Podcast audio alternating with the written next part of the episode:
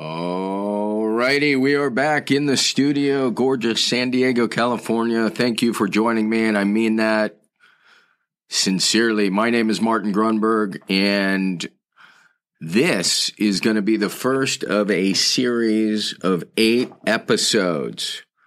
But before we get into that, I just want to remind you that this show is brought to you by our wonderful sponsor, audible.com. You can get a free book. I think you get a free book every month. You get a free 30 day trial. You just go to audibletrial.com. That is audibletrial.com forward slash habits two goals. That's the number two. audibletrial.com forward slash habits two goals. 30 day free trial. Get any book you want. I know you're going to grab probably the habit factor, maybe the pressure paradox. Um, and then we'll talk about some other books later. But let's get into it. So, this is the first of an eight week series, essentially, the eight keys, the eight essential steps that one must take to make 2018 or any year an absolutely breakthrough year. I mean, the chances are very good. The reason you are listening to this is you're seeking change. So, congratulations. But a lot of people seek change. A lot of people think they want change. A lot of people are interested and not necessarily committed. And so that's what we're going to get in today. The first key step, step number one. And these are designed, hopefully, they'll be about 10 minutes or less. Absolutely critical. You know, Jim Rohn has a fantastic quote, and you know I love quotes. And you know, uh, Roni, R O H N, is a bit of a legend. So he has a terrific quote. It is You cannot change your destiny overnight, but you can change your destination. And how does anybody do that overnight? How does anybody do that essentially on a dime? That's right. They choose to, they decide. And I'm going to hit you with another great quote. I may have to pull up my phone so I don't jack this one up. A real decision is measured by the fact that you have taken new action. If there's no action, you have not truly decided. So the key, the first step is to decide. And that implies, by the way, that quote that I just shared is Tony Robbins. And his whole point is when you really decide, a true decision means you're taking action.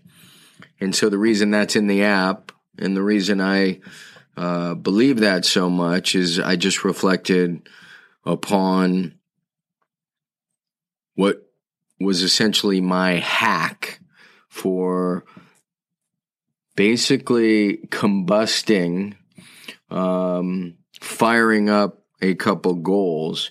And the very first time I did it, of course, was by signing up for a 32 mile paddleboard event.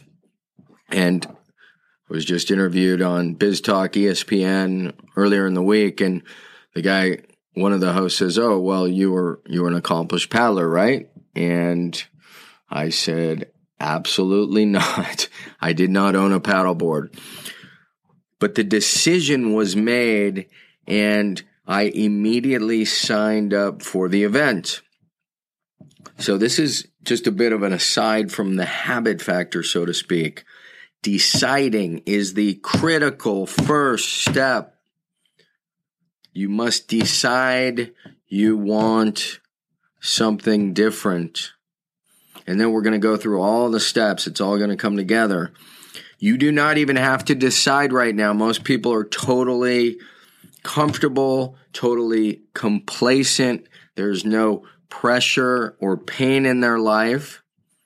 So they'd rather drift without creating new pressure. My point is, it's much like the old quote I saw, which is either you, you choose a charity before one chooses you. I think you either put pressure on yourself before life puts pressure on you. Those are just some general philosophies I have. I think change is always going to, at some point, impact and create pressure. So why not go out of your way to direct and channel that pressure towards a goal that matters to you? So I'm not going to hammer this too hard, but you have to, you don't have to, you, I, I don't like to tell anybody they have to do anything. To initiate change, decide that you want something different. So with the paddling event, I decided and then I went and signed up. With the Ironman, I decided and then I went and signed up. With the paddling event, I gave myself six months. With the Ironman, I gave myself nine months. Didn't own running shoes, didn't own a road bike. With the book, I decided I was going to write, but I didn't know how long I needed the ideas to kind of germinate. But as I got closer, a few years went by, then I truly decided it's going to be printed and in physical form being sold by a certain date. The key to all of the above was the decision. And Tony talks, you know, the Latin root of decide, if you were to look up the etymology, it is to cut away, literally to cut off. So, what that means to me is that when you are deciding, you are committing, you are cutting away, you're cutting off the old habits, the old behaviors, and you are committing to new ones, right? Habit alignment technology means you are aligning habits to your goals. It all begins though with the decision. So again, no, no pressure, but just know that is your first absolute step. Deciding that you want something better and different in your life. A lot of people say they do. A lot of people think they do. But you know those people who truly decide because they take action and they commit and you begin to see things changing. Like all of a sudden they're not drinking soda or they're not eating breads or, you know, whatever their goal is, they are taking action. They're aligning their habits to their goals. So that's it.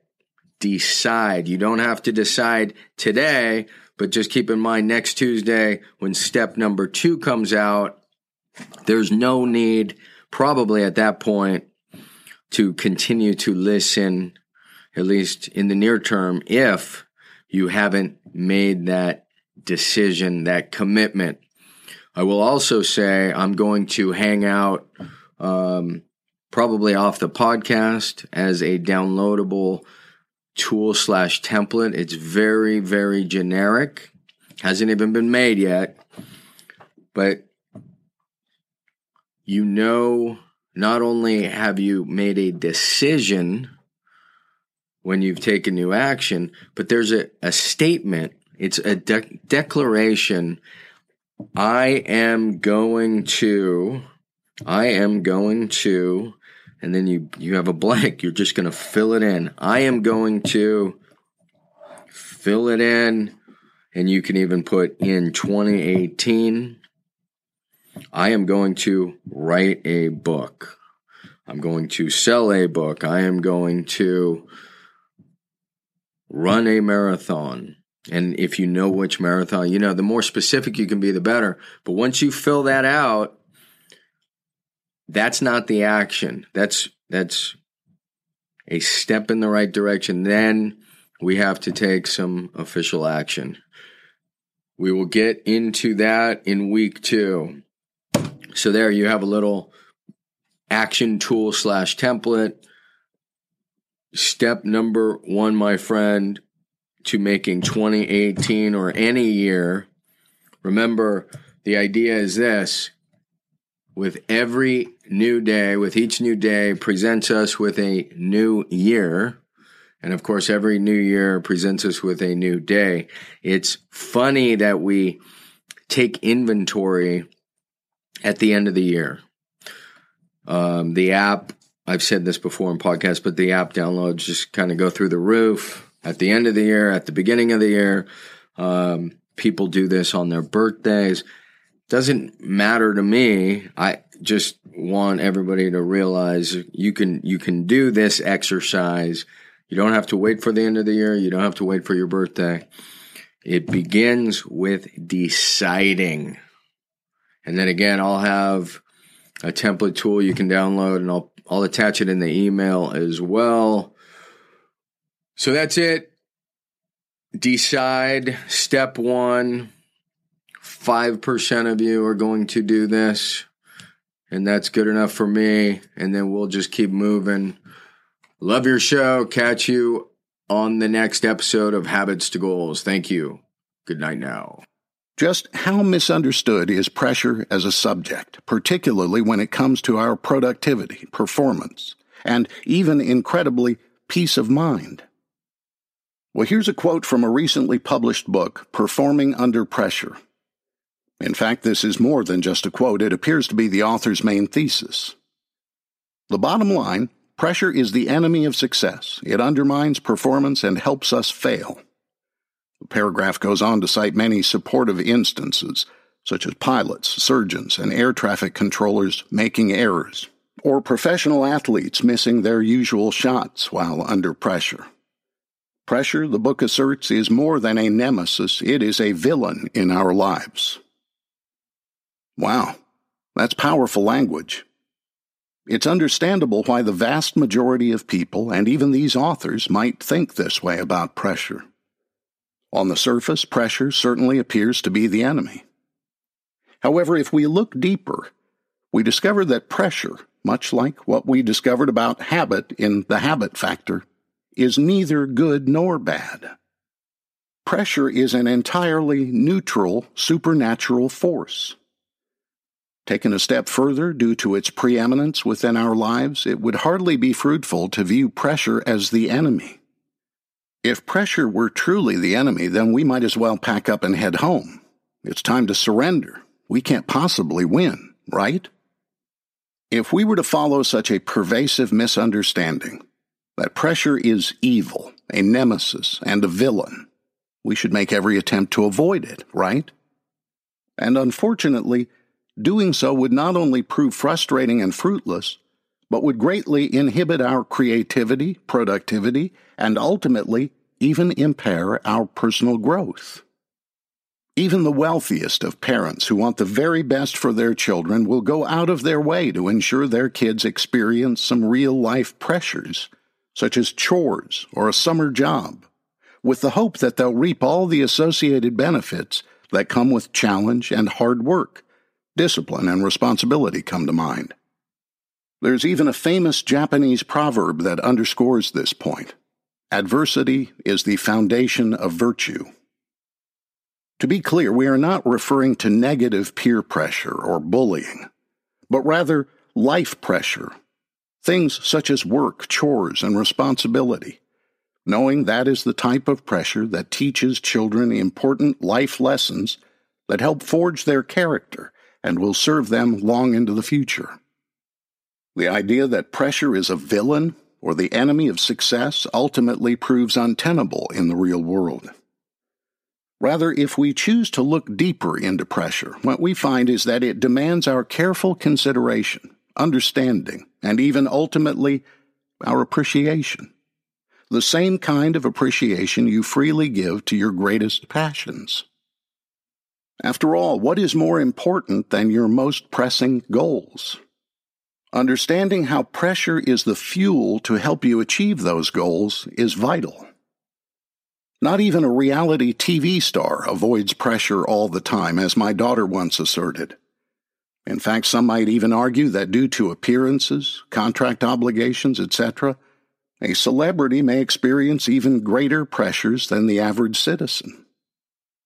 To view pressure another way, consider the simple act of problem solving.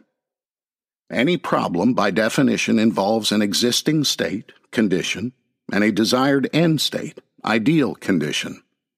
The objective or goal is to bridge that gap. It's worth noting that the gap, itself, the delta, is what instantly generates a sense of tension, or to use its synonym, pressure. And since humans are naturally creative and problem solving creatures, their ability to channel pressure to solve problems makes them unique. Today's episode is brought to you by Audible.com. There are over 180,000 titles to choose from. If there's one thing I know, and I think Jim Rohn was the one who said this originally, in five years, the difference in your life will be largely based upon two things the books you've read and the relationships you have fostered. Doesn't it make sense to take advantage of the downtime, whether you're on the road on a run in the gym, kill a couple birds with one stone, get a book going. It's phenomenal. It's I the more people I turn on to it, the more uh, compliments I get. Not that I've actually done anything. 180,000 titles to choose from. You get one free book a month, 30% off any other book. Again, check it out. audibletrial.com forward slash habits to goals. I'm going to say that again real quick. Audibletrial.com forward slash habits to goals. And that is the number two. And of course, when you support our sponsors, you are supporting the show. So thank you again. I am extremely grateful. We'll see you at the next episode.